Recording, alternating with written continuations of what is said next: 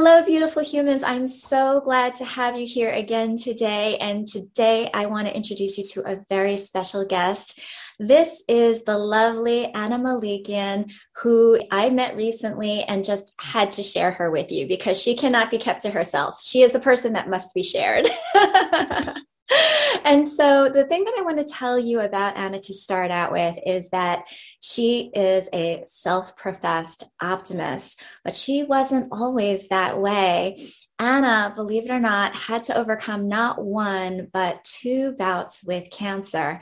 And she came out stronger on the other side. And so that's why she's such an inspiration to me. And I wanted her to be able to meet with you and tell you about her own personal journey. Ana is also the director of education for Book Yourself Solid. She's a board certified coach. She's a member of the IFC, which is the International Coach Federation. And she's also the host of her own podcast called The Mindset Zone. The thing that I love about Ana is that she really speaks about happiness and what it takes to not pursue happiness, but to be happy from the inside. Welcome to the Human Beauty Movement, Ana. I'm so happy to have you here. So happy to be here. First off, why don't we tell everybody who's watching today a little bit about you? You grew up in Portugal, I understand. That's where that sexy accent comes from. Yes, correct. I was born and raised in Portugal, and as soon as I could, that was in my late teens, I started to travel and to study abroad. So I study in England, I study in Spain, and now I live in Phoenix, Arizona. Wonderful, wonderful. Tell us about, you know, your wellness journey. Like were you were you following along a specific path until your adulthood and then, you know, what shifted for you as far as what you would consider wellness, whether that be physically or mentally or from a soul perspective? I was lucky to be born and raised in Portugal in a household, middle class, very stable, with uh, homemade food all the time, loads of fish. My grandfather was a mm-hmm. fisherman. So I had a very good upbringing in many different ways, including the wellness, both physical and psychological. And in uh, even when I was by myself and by my own in terms of food, um, in terms of exercise, not that I was perfect, of course, but I always strive to eat the best and the organic and cooking, uh, organizing myself to be able to cook mainly after I had my daughter mm. and exercising too. I always realize the importance that, that we have to take care of ourselves. That doesn't mean that I didn't abuse my limits. Do tell. yeah uh, uh, because mainly after um, yeah in our my teens and uh, young adulthood but there and then the body can deal i think better with that but honestly after i had my daughter i really one of the things that i absolutely did the lack of sleep mm-hmm. sometimes mm-hmm. we are lucky to have a baby that is wonderful in the evening and everything is roses at that level possibly we'll have other challenges I possibly the first year I didn't sleep well when mm. and then I got into the the rhythm of pushing my limits at that level and I was sleeping less than 5 hours at night. If I have to think about uh, one trigger because things like cancer and other illness out there like my oncologist told me there is not one reason there is not a cause but if every time that I replay my life circumstances, and uh, we know that genetically we did some studies that I don't have any of the known ones. If there is one thing that I think triggered the ten- what happened for me was the stress and the mm-hmm. lack of sleep. Mm, very, very common, just uh, for a variety of reasons. It could be because you're a new mom, it could be because of stresses of work or just relationship, or us just being so hard on ourselves, right? We always want to see what we can do to get to that next level, and that pushes us, it motivates us to just probably you know do more with our bodies and, you know than than we should in any given amount of time and so Yeah, valuing rest, I think, is really coming much more to the forefront as like a key pillar of wellness and one that I think a lot of us had taken for granted before. And another thing, I say, of that pushing was the pushing culture. I can push a little bit more, and the, the hard work kind of, I deserve success only if I work really, really hard. And mm-hmm. I'm getting things happening, so I have to keep pushing. And I can do being a mom and also having my own business. I love to give help, but I hate to ask for help. Yeah. Uh, so all those dynamics and even things that I don't like regret because I think we only can change the future, but things that I say really, Ana, you could have been a little bit more clever. I delay. I felt something in my breast. It was not the typical bump, uh, was because the, the type of cancer that I had is called inflammatory breast cancer. So it's like an inflammation, like a must. Uh, so was not the typical thing that you expect that cancer to be. So I thought, oh, so I delay. I didn't immediately when I noticed went to my gynecologist. Mm-hmm. I mm. delay until it was convenient. That was break the winter break of my daughter. That okay, now I have time to look at myself. Mm. And that when I I look back is ow. I, I, okay, that was not very clever of my part, and I was very lucky. Uh, um, even like that, do you say? The doctor says that that didn't because the type of cancer is very aggressive, so will not have done a big difference. But even how do you say for everybody, if you notice something, do something. Don't uh, we regret more what we don't do than what we do? So yeah. Do you think that it might have been a bit of denial or sheer inconvenience? This is like Yeah, all of that. There yeah. was the the inconvenience. It's not convenient now to stop everything that I'm juggling because uh, the balls can drop. Uh, I can wait until, and there was a denial. I I exercise. I ate healthy. I was very I was fit, feeling energy that I could take on the world so the thought of me having cancer was not no that that will not happen to me mm-hmm. uh, and because was not the typical kind of lump that we are alert for if you feel that then do that because was a little bit different i managed to rationalize ah okay the body will take care of it mm-hmm. once you get a diagnosis like that what what goes through your head what runs through your mind how are you uh, feeling uh, no, it's really when people speak about, and it's not just cancer. There are the sit- situations that I think uh, people describe in the same way, and I was not just the description. I was living it. The things slow down. Suddenly, it was a cartoon like a big thing bump in the head, and we are like uh, reorienting ourselves, and everything becomes almost in slow motion, and uh, there is a numbness of the situation we cannot mm-hmm. believe really, but it's really true. Are we dreaming? Are we awake?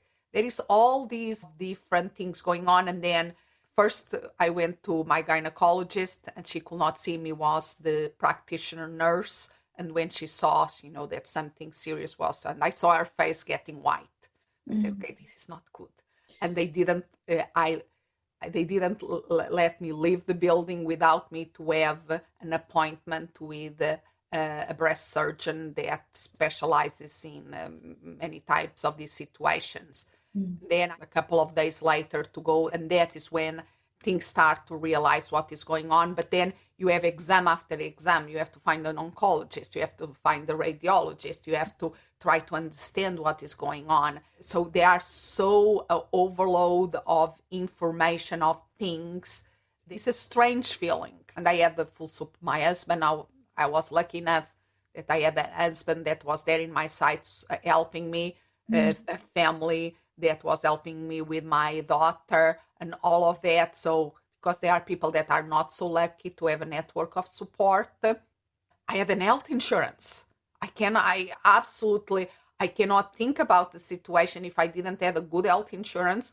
How cool do you say? Because when you start even with the copay and we have to keep a record of everything, whoa, it, yeah. uh, it's scary how much everything's up. So it's absolutely crazy. Uh, but my mindset at the time when that happened was okay this is a big challenge but i can i really can beat this i can i i will uh, let's focus let's um, they gave me a plan there is hope so let's do it when is the next step and i'm here to do it so i really got my the fighter inside me to do it and i braved to the treatments and all of that and at the same time i was feeling some resentment towards my body i felt betrayed by mm. my body mm. how I treat you reasonably well. Why do you do this to me? Mm-hmm. I know that I was not perfect in the way that, I, but I was seeing that this association. I was like, oh, come on, how, uh, I don't deserve this. Why is this happening to me? But I was feeling there. There was negative feelings towards my body. How can it's almost the, the extreme dissociation of our head from the body. How can you do this to me? Right. So it was interesting, was but I came in the other side after all the treatments, all the surgeries, mm-hmm. everything, mm-hmm. because it takes a toll in so many levels. I, I use the expression that I really held my breath. Like when we are in a tough situation, we can survive this, we can do this, let's gather all our strength to do this. And two years later, when I was really going back to relax, enjoying my glass of wine with my chocolate and all those beautiful things. We were um, in Portugal, then we came back, and I had my regular mammogram for the other breast. I went there. There's just thinking it's a regular one because cannot happen again. That kind of thought is like, no, this was once. I did everything I was doing, and then uh, the technician she goes out, come back, ah, it's better if we do also the ultrasound, okay? but you still discount that. And then when the doctor comes in, you say, okay, what is going on here? I was a, a different type of cancer, a more common type of cancer, but mm. was like again another like that you are. Mm-hmm. Even not being as dangerous as the first cancer because the first one was stage 3b so um, the first one, Odyssey, was really scary at many levels, and the second one, thank God, was not at that level, but was more psychologically. There is something else that I have to learn here. Mm-hmm. One of the big differences that I took the second time around is that first I okay, I don't know if there is a tomorrow. That was the first time I think I denied even that thinking about that possibility. But mm-hmm. the second time we don't know what is going to happen. So I had that looking to that fatal, the limitations, our mortality was very strong the second time. I cannot just hold my breath and do it again. I have to face this. I realize how lucky I was that my body was strong enough to handle all the treatments again. Mm-hmm.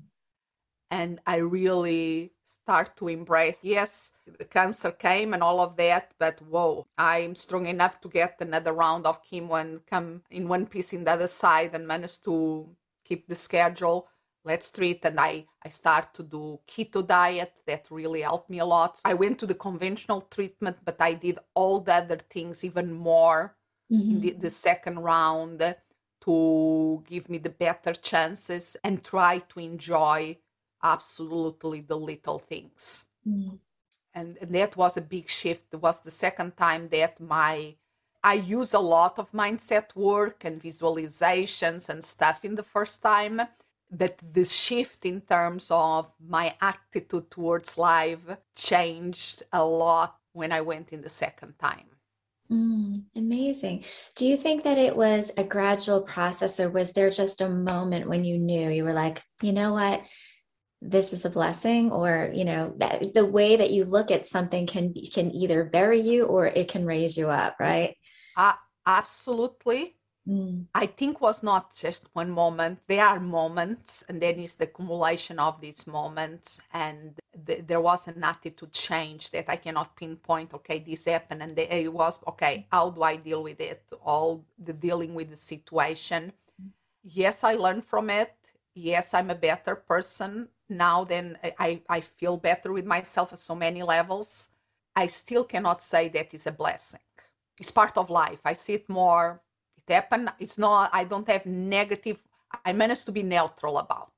Mm, mm. Yes, when happens these things, uh, my philosophy was always what is the best that I can take out of the situation. So I really embrace that about the situation. Stuff, how do you say, is not something that I ever wish to anybody else or we can learn. There are always uh, my message out there when I speak about positivity and the, the power of uh, that happiness doesn't need to be a destination. Happiness is really a choice that we do in the day to day by focus on small stuff. We don't need to go over these life threatening situations mm. to learn that my big thing okay listen to our voices because our internal voice is there for a long time trying to call our attention to be more whole and to grow and i listen to some of it but i also ignore other parts of it and i think if we help people just to be more aware of their inner wisdom mm-hmm. can be mm-hmm. transformational without having to have this kind of big live events for us to grow I think there are some real interesting nuggets. One of them is the non judgmentalness of any situation. The idea I'm not going to label it good. I'm not going to label it bad. I'm not going to label it a lesson. I'm not going to label it a curse. It just is. And we move on because then you're not necessarily associating such emotion with that tie, which will then hold you back. It's just this is part of life this is a fact of life and of course when you're when you first faced with it it's you know inevitably shocking but once you get over that and you realize the only way to move forward is to move forward i can't stay stagnant here I've got to carry on.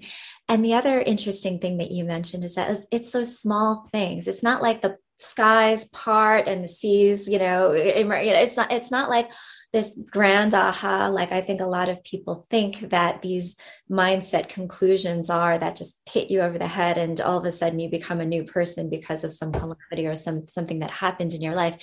It's just these little micro moments and these micro choices along the way about how can i make the best of this? How can i be the better for it? How can i handle this so that it's positive and those are the things that get you through it those little choices every single moment of every single day. I could not agree more. Small things, even after you go through any, even sometimes can be just a scare of going to drive and there is a situation that scares us and we realize, oh, how lucky I was. And then when we hug our kids, and oh gosh, I had this chance to hug them again. Or when we look to something with a fresh eyes, mm-hmm. the small details and when we allow ourselves to smell the roses and taste of our coffee if we like coffee or the tea but uh, the small stuff Mm, that's beautiful. And so, afterwards, do you think that there was a change in how you wanted to live your life, or are you are you saying like now, you know, these things happened? Obviously, you've, you've said that you've changed your diet, and you know you're doing other things that could contribute to more wellness in the future. But notwithstanding, anything can happen. We all know this. There was a big change. Personal development was always an important thing in my life. Mm-hmm. So, absolutely, I embrace that even more. I really start to learn from my performance and from my performers uh, about how to be very strategic about the use of the time and the, our energy levels. I start to realize that we can achieve a lot, be more in this instead of being the push, push, push, be, mm. be learning how to find the flow, how to be in that zone. But I kept things going that say, how can you keep that going? I'm learning how to do this in a different way. And after with the second one was more I had learned of lots of the how to do it in the in the first go and how to become more efficient and all of that. The second way around was more digging in my why and the purpose Mm. Maybe that was because I had start with the tools. I have better tools than to really not keep delaying mm-hmm. uh, to the future. Okay, when I have time, I will do that. No, mm-hmm. now is the time to do that. That's fascinating too. I'm, and I'm going to go and build off of something that you had said before, which was, you know, when you were all of a sudden faced with something dire, there, there's this resentment and there's this you know this either ang- some people get angry some people get sad upset like there's there's a whole gamut of emotions that that go on about that. But what i think that a lot of people wish to do is to be able to heal from the feelings of resentment. Mm-hmm like how can they not resent their own bodies? Whether they are well whether they are, are not well there's a lot of people that resent the package that they have been brought into this world. What do you think are some mindset tips that people can abide by that can help to release those kinds of tensions that kind of anguish for me personally was really embracing the mindset shift not just to be an intellectual thing but realizing that i am my body and my body is me even if we believe that after we pass off this existence there is something else at the moment we are this mm.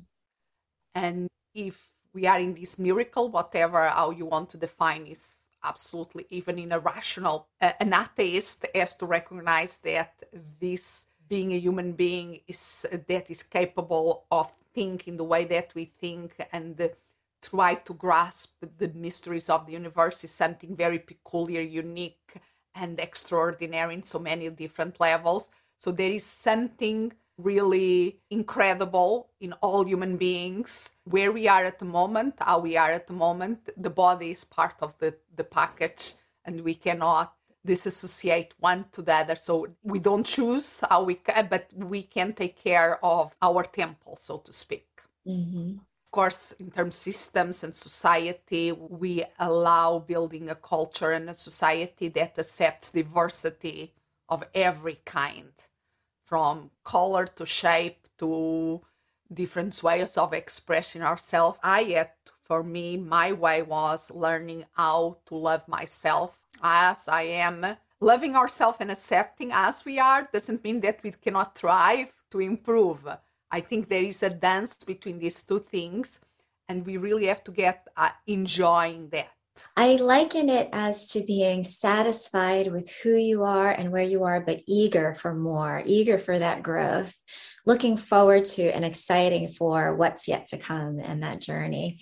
It's interesting because when you were saying there is this mindset that we have as as humans that you know because we're so busy we have jobs we have families there's so much going on that we have to do that we seem to delay our gratification. We do we delay our happiness or we, we postpone it and put it into some mysterious future and say I'll be happy when it's the weekends. I'll be happy when I make that money. I'll be happy when I get that promotion or when I retire or when I, whatever it can be.